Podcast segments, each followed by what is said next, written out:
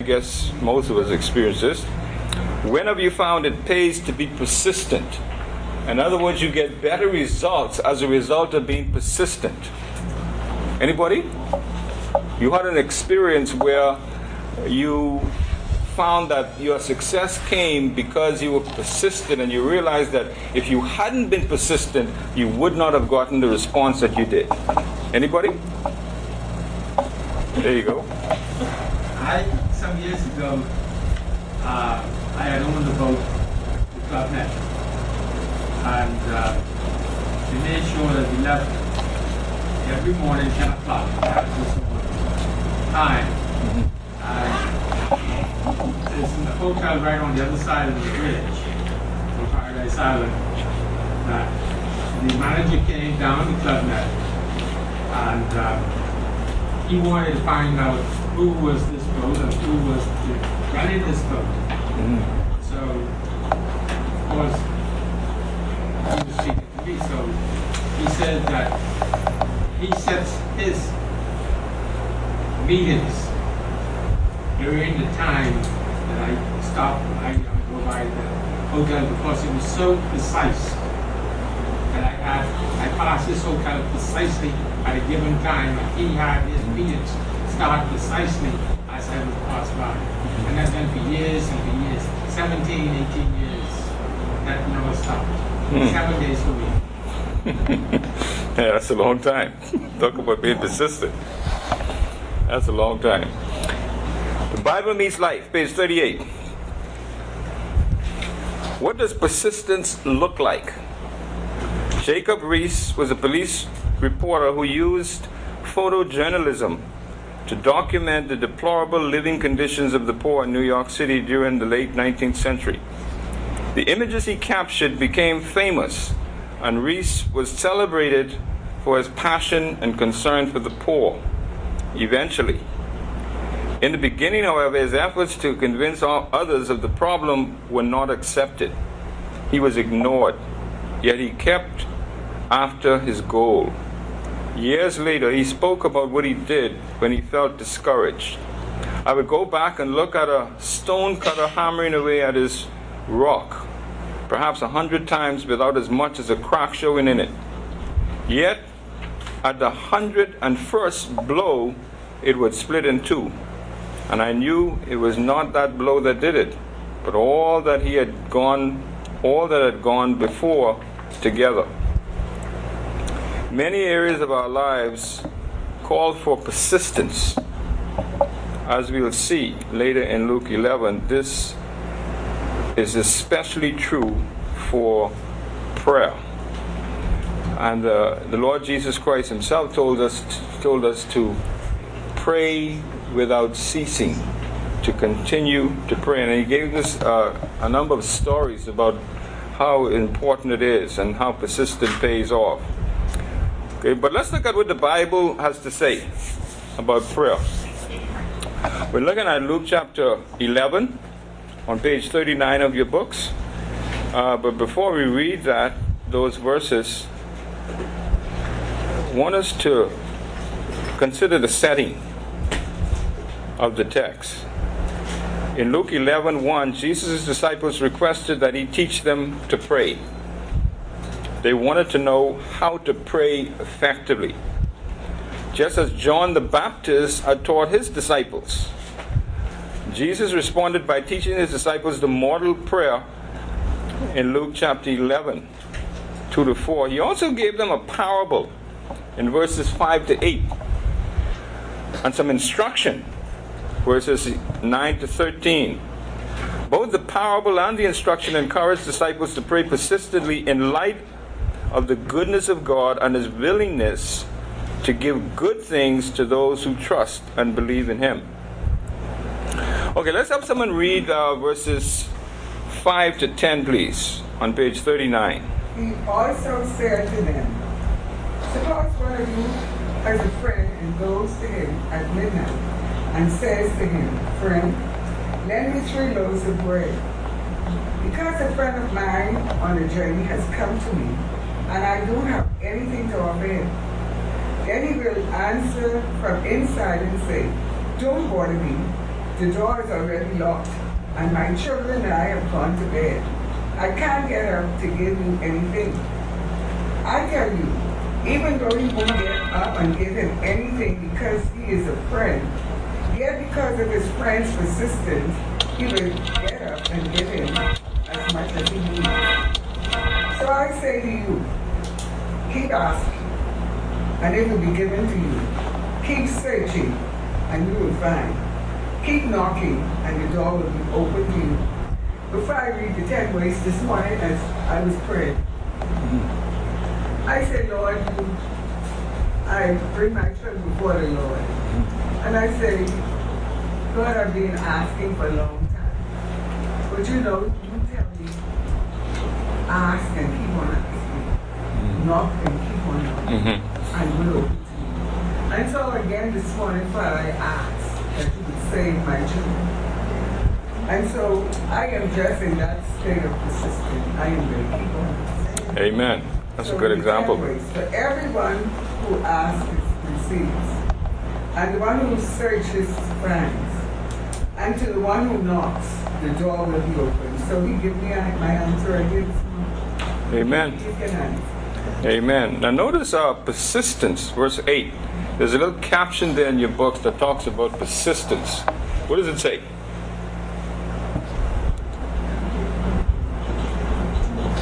It's right next to the verse. What does it say? Someone want to read that? Persistence. Continuing in a course of action in spite of difficulty, opposition, and weariness. In this instance, persistence refers to the determined and diligent prayer. The Greek term carries the sense of shameless audacity, lacking any concern for what is considered proper etiquette or appropriate behavior. In other words, you carry out persistence regardless of what anybody may think about you doing it. Shamelessly. You're not ashamed to do it. You're continuing to do it because you're not doing it to impress anybody. You're doing it because of what God says you should do.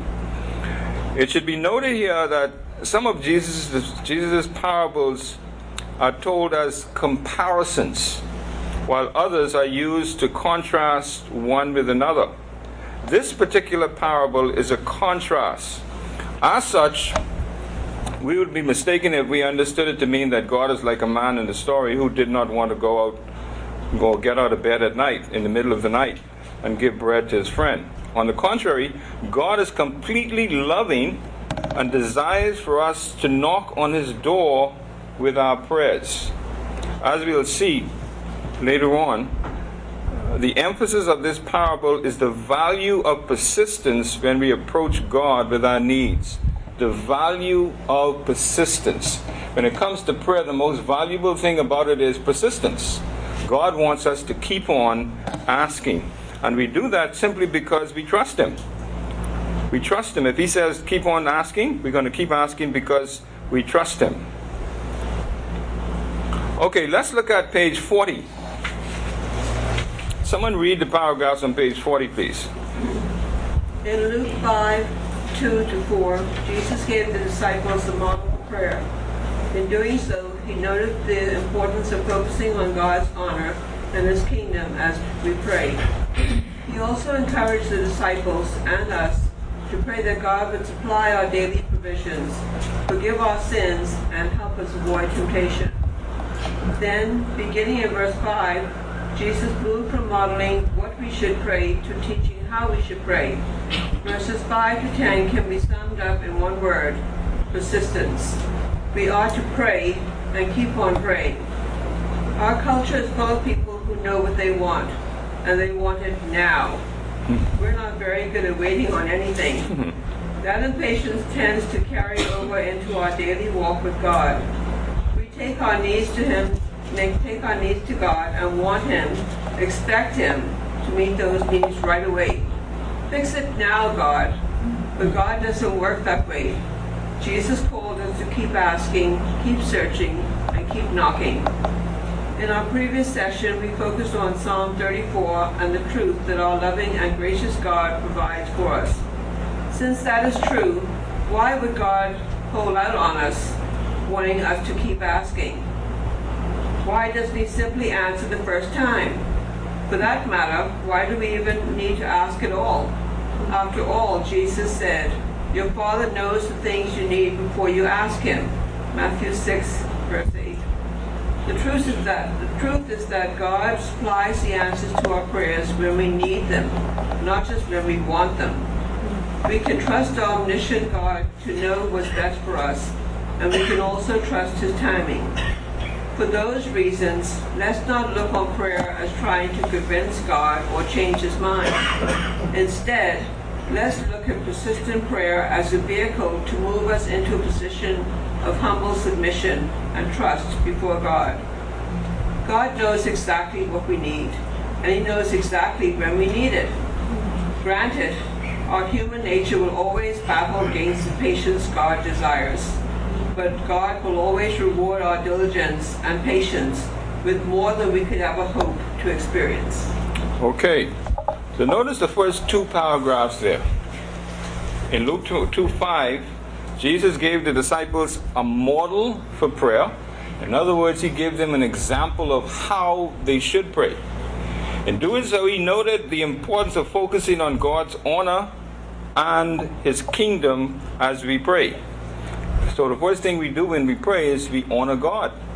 That's the model, according to the model. Uh, we honor God and His kingdom. He also encouraged His disciples and us to pray that God would supply our daily provisions, forgive our sins, and help us avoid temptation. So, those elements ought to always be in how we pray. We not we don't necessarily have to voice them in, in the exact same way that the model prayer has them, but those elements ought to be there, and this is what Jesus is teaching. Then in the beginning, in verse five, Jesus moved from modeling what we should pray to teaching how we should pray. And verse 5 to 10 can be summed up in one word persistence. We pray and we keep on praying. We don't get discouraged because God doesn't answer our prayer the first time and, uh, and, and conclude that, well, probably it's not for me. We continue to pray because remember, God works in His own timing. He doesn't work according to our time schedule. The Bible reminds us that His ways are not our ways and His thoughts are not our thoughts. So He doesn't think the way we think and He doesn't move and work the way we do. Question number two on page 40. What does it say? What's the connection between patience and persistence in our relationship with God? Okay, so what's the connection between patience and persistence in our relationship with God? Or to put another way, when have you seen God's timing prove better than your timing? It's another way of putting it. When have you seen God's timing prove better than your timing? All the time. Huh? All the time? yeah, all the time is right. Because God's time is always better than ours. And, and sometimes we are on the verge of giving up, and God comes through. So that. I, I think that persistence develops patience. It does. The fruit of patience. Mm-hmm. It re, we're always being reminded it's not me, it's Him. Exactly. And I'm waiting on Him. And since we know His time is perfect, we just wait. And the more we be, like you said, the more we're persistent, the more we don't have a problem with being persistent. It becomes ingrained and it becomes more natural to us. Notice, but why is persistent necessary? Why doesn't God answer our prayers right away? There are a number of reasons, and here's a couple of them. First, our diligent prayer causes us to spend more time fellowshipping with Him. Okay, and so that's a roundabout way of looking at it. God is saying, for you to be persistent, it means that you and I are going to have to get together a little bit more often. Okay, you spend more time with God. Okay, so God is asking us to, you know, spend a little bit more time with me. You know, I'm not uh, a, a, cosmic Santa Claus or, or, or cosmic genie in the, in, in the heavens.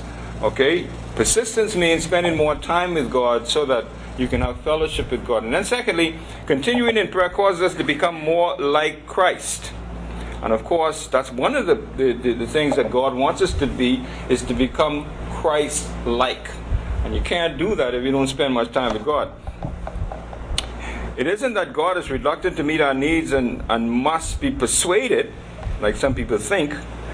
It's that our persistence in prayer gradually causes us to become more like Him over time. The more we do it, the more we grow and become like, like Him. What's on His heart becomes more and more of what's on our hearts. Okay, you spend time with a person a, a long time and you start to think like them. Isn't that so? The more you spend time with a person, the more, and you could probably sometimes finish their sentences. That's what he's talking about here in terms of persistence and the need for persistence. And then, thirdly, God desires for us to remain persistent in prayer because He wants to develop our faith. He wants to develop. See, persistence results in us, as the best say, faith. Our faith grows as a result of being persistent. And so we see another reason. Delayed answers to our prayers are not necessarily denials. They are growing reasons for ripening our faith. But we are so impatient, like the article said, we're so impatient that when God doesn't answer our prayer the first or second time, we give up and say, Well, God doesn't want me to have it. No, but it ripens our faith. And then finally, God sometimes allows us to wait on His answers because we are not ready to receive whatever it is we are praying for when we begin praying when we begin praying for it. These situations call us to trust in God's wisdom and care. Sometimes our children ask for stuff and we say, Well, not now, later.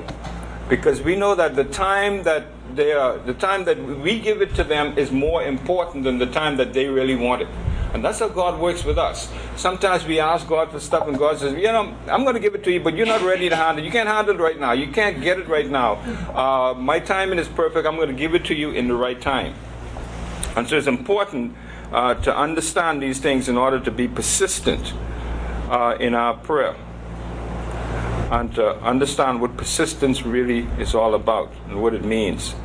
Okay, uh, question number three on page 40. What keeps us praying more persistently? In your own personal experience, what keeps you praying more persistently? And I guess it probably depends on the, on the need. Huh? When the burdens get heavy. Okay, that's a good one. Anybody else? When you're anxious for answers, you're looking.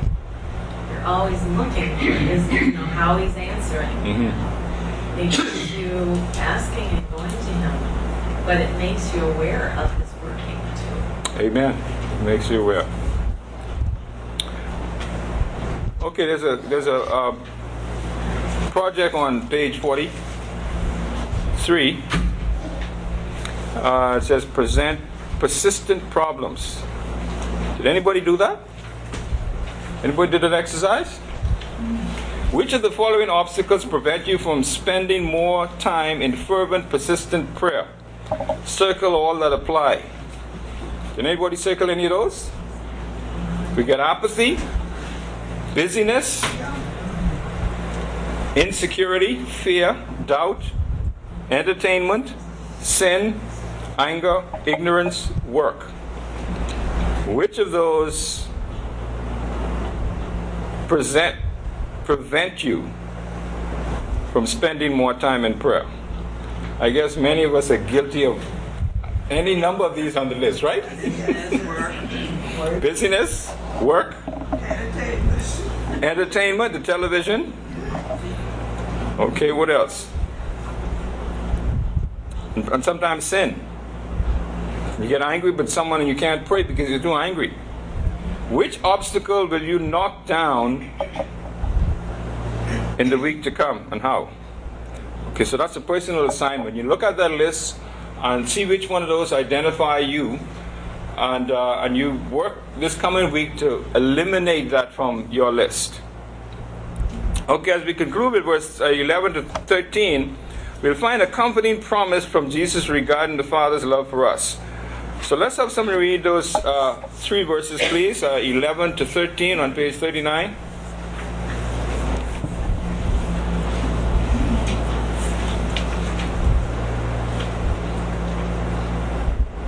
What father among you, If his son asks for a fish, you will give him a snake instead of a fish? Or if he asks for an egg, will you give him a scorpion? If you then, who are evil, know how to give good gifts to your children, how much more will the Heavenly Father give the Holy Spirit to those who ask Him? Okay. Question number four.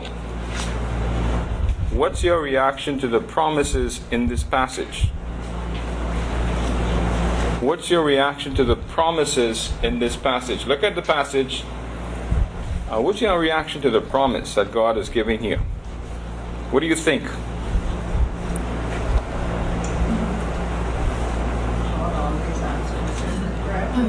Huh?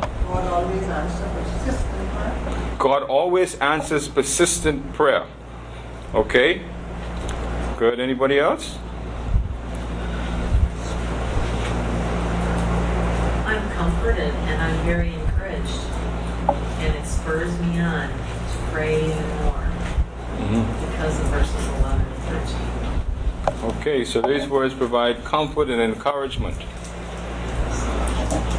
Okay, let's look at the uh, the paragraphs on page 41. Could we have someone read those, please?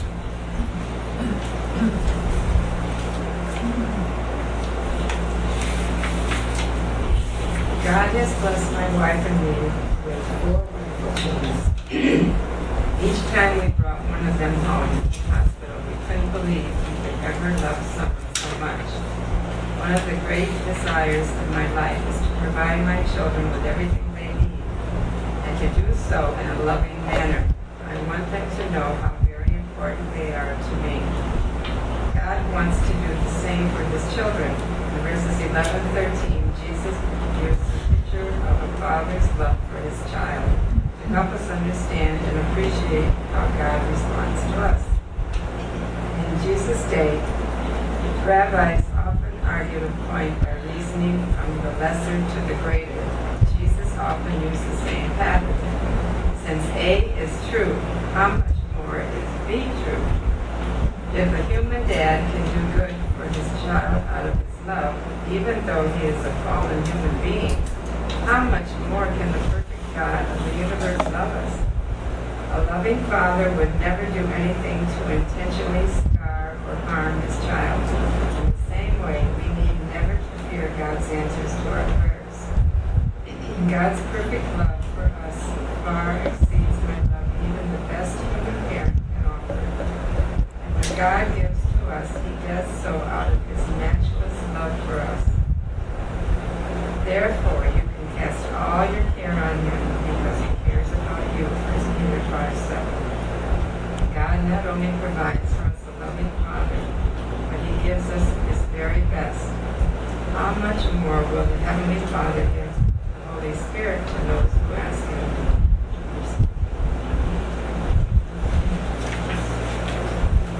Okay, go on. What else it? Okay, I'm not going to go on to the next page, 42. okay, Somebody else can read that. okay.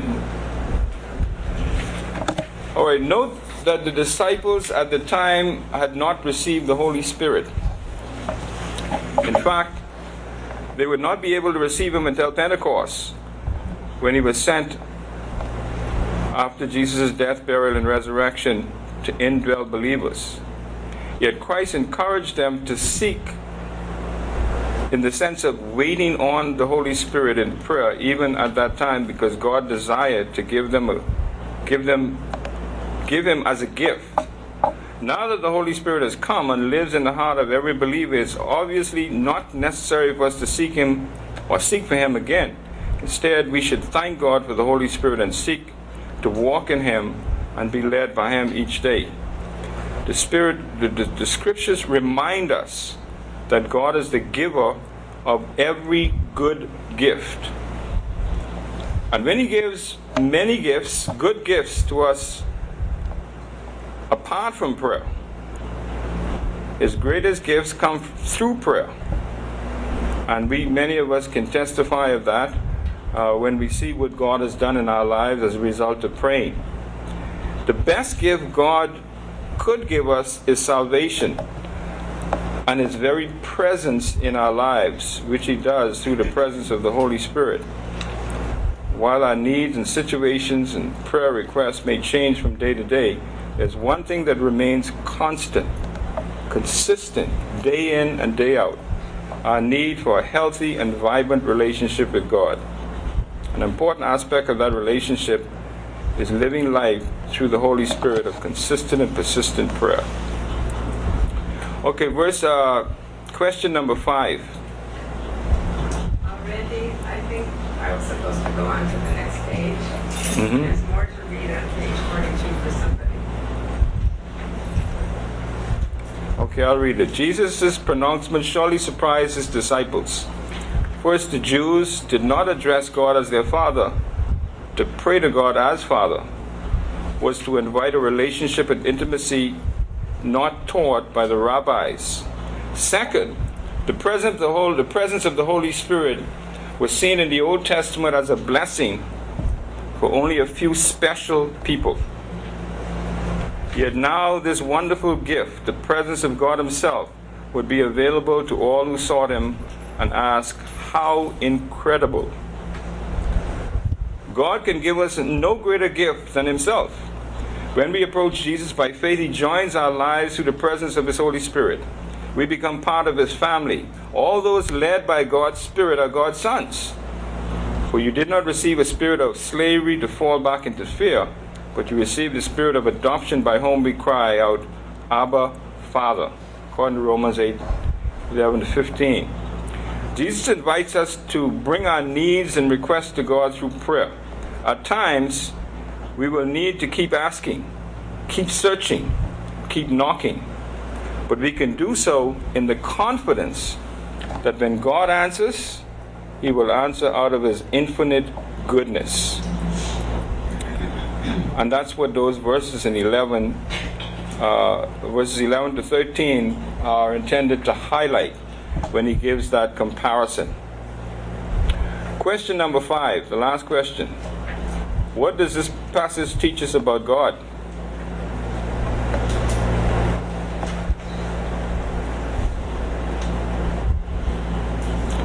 Specifically, what does it teach us about God's character and the ways He interacts with us?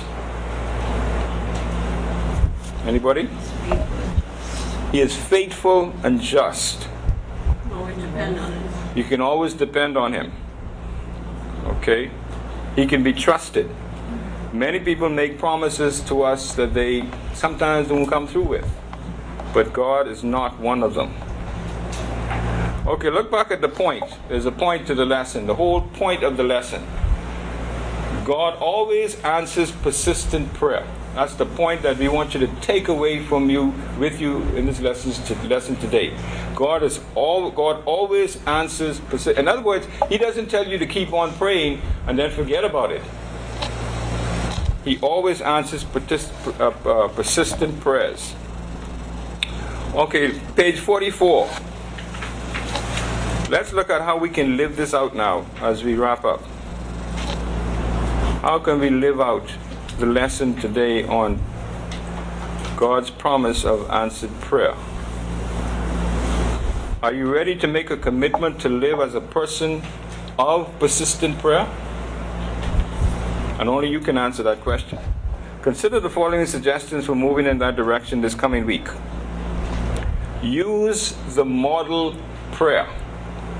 Don't pray the model prayer. Use the model prayer. A lot of people pray the model prayer. It is not intended to pray. The model prayer is not a prayer to be prayed. It's a prayer that we are to model our prayers after. Write out the model prayer found in Luke 11 2 to 4. Personalize the prayer with your name and specific needs you're currently facing. Use those verses as a guide for your regular experience with prayer. Do you get it? Okay, get an example right there. Write it out. Be specific.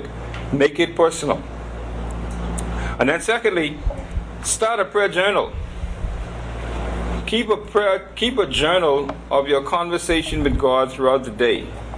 Record your prayer needs, but also record what you hear from God during these conversations. Be sure to also keep track of how God answers your prayers. Over time, such a journal will become an encouraging reminder of God's faithfulness. Ever since the hurricane, uh, my daughter Juliana started a prayer journal. And every day we spend a little time in devotions with her. And after she, we finished our devotion, she would go into our prayer journal and she would write some stuff. And then she'd give it to me to read it. And, you know, so on the, on the way to church this morning, she had a book with her and she was trying to get her mother to read her prayer journal. I'd read it earlier today. But it's a good idea to start a prayer journal.